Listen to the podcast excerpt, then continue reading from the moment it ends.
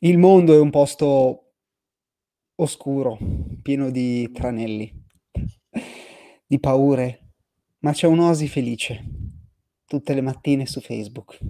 Due ragazzi di bell'aspetto, preparati, così così, si incontrano e parlano di economia e di finanza.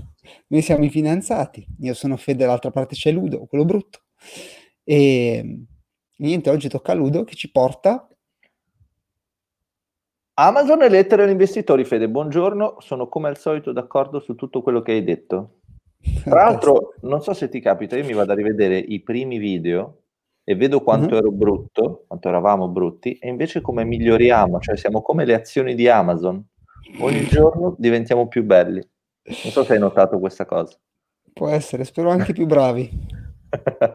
allora, oggi parliamo di Amazon. Sulla storia mi soffermerò un po', mi soffermerò soprattutto sulle lettere agli investitori che ogni anno il nostro amico Jeff Bezos, fondatore, manda ai suoi investitori. Queste lettere negli anni, essendo tante, hanno creato una sorta di piccola letteratura nel mondo del business perché sono sempre ricchi di spunti sulla sua visione sicuramente controtendenza e sugli effetti del fatto di avere una visione controtendenza può avere in senso positivo sull'attività eh, aziendale. Ma cominciamo con la storia stile vecchio podcast, come piace a noi. È il 1994 e Jeff, nello stato di Washington, fonda cadabra.com. Ma dai. cadabra.com. Cadabra.com che resiste poco, circa un annetto, perché nel 1995 ha l'inizio attività in Delaware Amazon.com. Lo spunto rispetto al nome nasce dal Rio delle Amazzoni, non tanto per la lunghezza quanto per la vastità del settore idrico. Dal 95... La vastità del settore idrico. Sì, nel senso la sua capienza, la sua capacità di essere capillare, la sua capacità di raggiungere eh, posti isolati. Ah, ok. Non, questa okay. cosa dell'Amazon non l'avevo mai... la storia dell'A alla Z l'hai... Ma questa... sì, ci sono tante, tante eh. interpretazioni del nome. Poi, appunto, se pensi che il primo nome è Cadabra, Amazon è anche no, lo stupore, il piacere, della, di un effetto positivo, come Amazing. Ah, certo. C'è anche quella roba lì. Ci sono varie interpretazioni. Comunque, noi ci soffermiamo sui numeri perché noi siamo dei tecnici così poco sentimentali. Eh, anche se ci chiamiamo finanziati. Un po' di sentimento ce lo mettiamo, dai. Sì, dai, è vero. 1995, il primo profitto, sai in che anno l'ha fatto? Eh. Quarto trimestre del 2002. Profitto, cioè le, le, le prime volte che Amazon è stato in profitto? Sì, Inutile. che ha registrato un utile. Oh. Sono tanti anni. Sono tanti anni, è stato l'anno in cui ha registrato 5 milioni. Di solito le aziende normali non ce la fanno a non fare non profitti per i primi 10 anni. Non ce la fanno, però poi ci ritorniamo perché qui lui parla del ruolo degli investitori e di come insomma abbia una visione diversa rispetto a quella del settore, diciamo così, perché per lui gli investitori non sono tanto delle persone che mettono i soldi e poi dopo un po' li vogliono indietro, sono delle persone che devono avere i tuoi stessi valori e in quanto tali vogliono investire nel lungo termine, non nel breve termine. Comunque, torniamo alla scaletta. 2002, quarto trimestre, 5 milioni di profitto, poco profitto, circa un cent per azione. Considera però che nel 2005 c'è l'ingresso di Amazon nell'indice Standard Poor's 500. Quindi comunque con, questa, con questo approccio un po' rigido e con questa mh, focalizzazione sull'investimento a lungo termine, lui comunque arriva a una grande capitalizzazione. Certo. Adesso passiamo al prodotto. Amazon altro non era il primo giorno che una libreria online. Ok. Libri online. Sei nel 94-95, il settore è ancora piccolo, però lui cosa fa? Oltre che fare libri, piano piano espande la gamma dei prodotti disponibili. Quindi dai libri si passa anche alla vendita dei DVD, dei CD-ROM, del software che si poteva vendere eh, sia in fisico che in cartaceo, c'erano i dischetti, videogiochi, certo. prodotti elettronici, giocattoli. In questo modo cresce la base e aumenta il numero di, di clienti. Caratteristiche del prodotto, fondamentalmente due che hanno contribuito a renderlo unico rispetto alla concorrenza, perché già c'era una concorrenza. La prima, la, chiamiamola democratizzazione del processo, cioè eh, i compratori, i clienti avevano la possibilità di recensire i prodotti.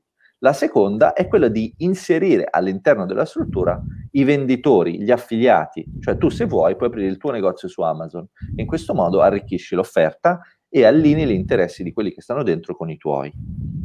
Chiarissimo. Andiamo dritti al sodo, il valore delle azioni da 5 dollari del, insomma, del, delle prime quotazioni è passato oggi a circa 3.187 dollari. Non male. Non male. Ora no, veniamo beh. all'altra parte del podcast, che secondo me è quella più interessante perché è un po' meno, meno conosciuta. Come detto, Jeff scrive una lettera ogni anno agli azionisti. In questa lettera cerca di dare quelle che gli inglesi chiamano i suoi takeaways, cioè punti di vista, prospettive sull'andamento eh, di, di, Amazon. Mm-hmm. Ehm, il nucleo fondamentale della sua visione, nel 1997, la prima lettera, è l'enfasi sul lungo termine.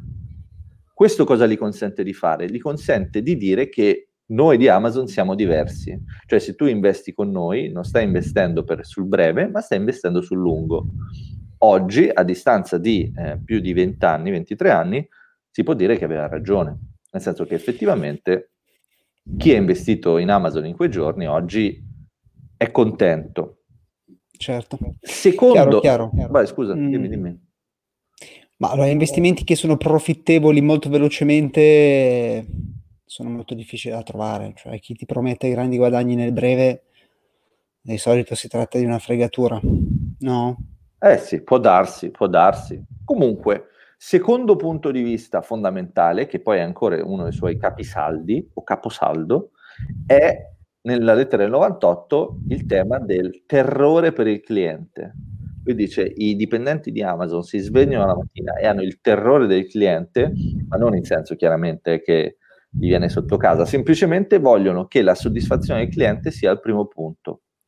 Questo li differenzia ancora dai, dai suoi competitor, dai suoi concorrenti, perché di solito si dice bisogna guardare la concorrenza. È la concorrenza che ti dà eh, la bussola. Invece lui dice no, a me della concorrenza non interessa. Mi interessa, vede, stai... Sento il tuo respiro forte. Lo sento forte. Però ora non ti sento più. Ora non ti sento più. Zero. Vado avanti comunque, non mi ferma nessuno, niente nessuno. Quindi terrore per il cliente, lui è al centro e non per i competitor, altro elemento di forte differenziazione. Poi il terzo punto centrale, l'infrastruttura. Negli anni 90, nel 98-99, lui era già focalizzato sul fatto di dire noi stiamo investendo su una tecnologia che ogni giorno migliora di qualità e questo ci darà un vantaggio competitivo a lungo termine inestimabile. Ecco, forse ora ti sento. Bentornato. Mi senti? sì, ora ti sento. Quindi, un altro spunto che lui, eh, secondo me, ha centrato è la lettera del 2002, in cui lui eh, dice c'è un, un problema nell'interpretazione dell'attività di Amazon. Molti pensano che sia possibile cioè, come è possibile che Amazon cerca sempre di dare il prezzo più basso ai clienti e la migliore esperienza del cliente possibile? Di solito queste cose sono cose che confliggono, no? Cioè, se tu vuoi aumentare la qualità dell'esperienza, devi aumentare i costi. Scusa, e invece nel caso di Amazon, come scusa? Mi senti? Sì, sì, ti sento. Ok, vabbè. Nel caso di Amazon invece avviene il contrario. Cioè, loro riescono a eh, investire tutto sull'esperienza del cliente. Così facendo riescono ad abbassare i costi. Perché certo. il tema è eh, tenere i costi fissi come tua bussola di riferimento e non aumentare i costi variabili. Chiaro. E, ehm, ci sono poi altri temi, però visto che abbiamo poco tempo, io volevo parlare della mh, dei, dei, contro, diciamo così, abbiamo fatto tutta una visione abbastanza eh, positiva da un punto di vista numerico, inevitabilmente, di Amazon, ma c'è il tema, e qui vorrei il tuo contributo, negativo, cioè ci sono molti che dicono io non compro Amazon perché Amazon distrugge i negozi locali, distrugge gli artigiani, distrugge i piccoli commercianti. Io voglio sapere, Fede dei finanziati, cosa ne pensa? Beh, che purtroppo il progresso non si può fermare. Oh, wow!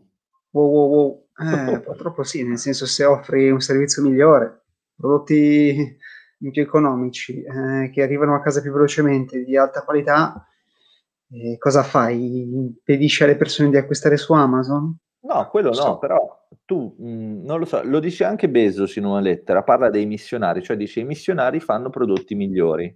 Perché? Perché hanno un approccio a lungo termine, eccetera, eccetera.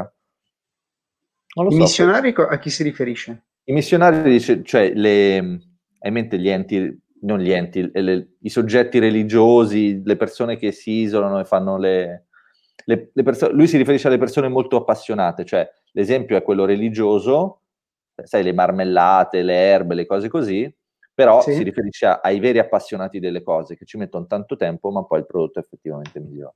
Certo, a parlare di se stesso.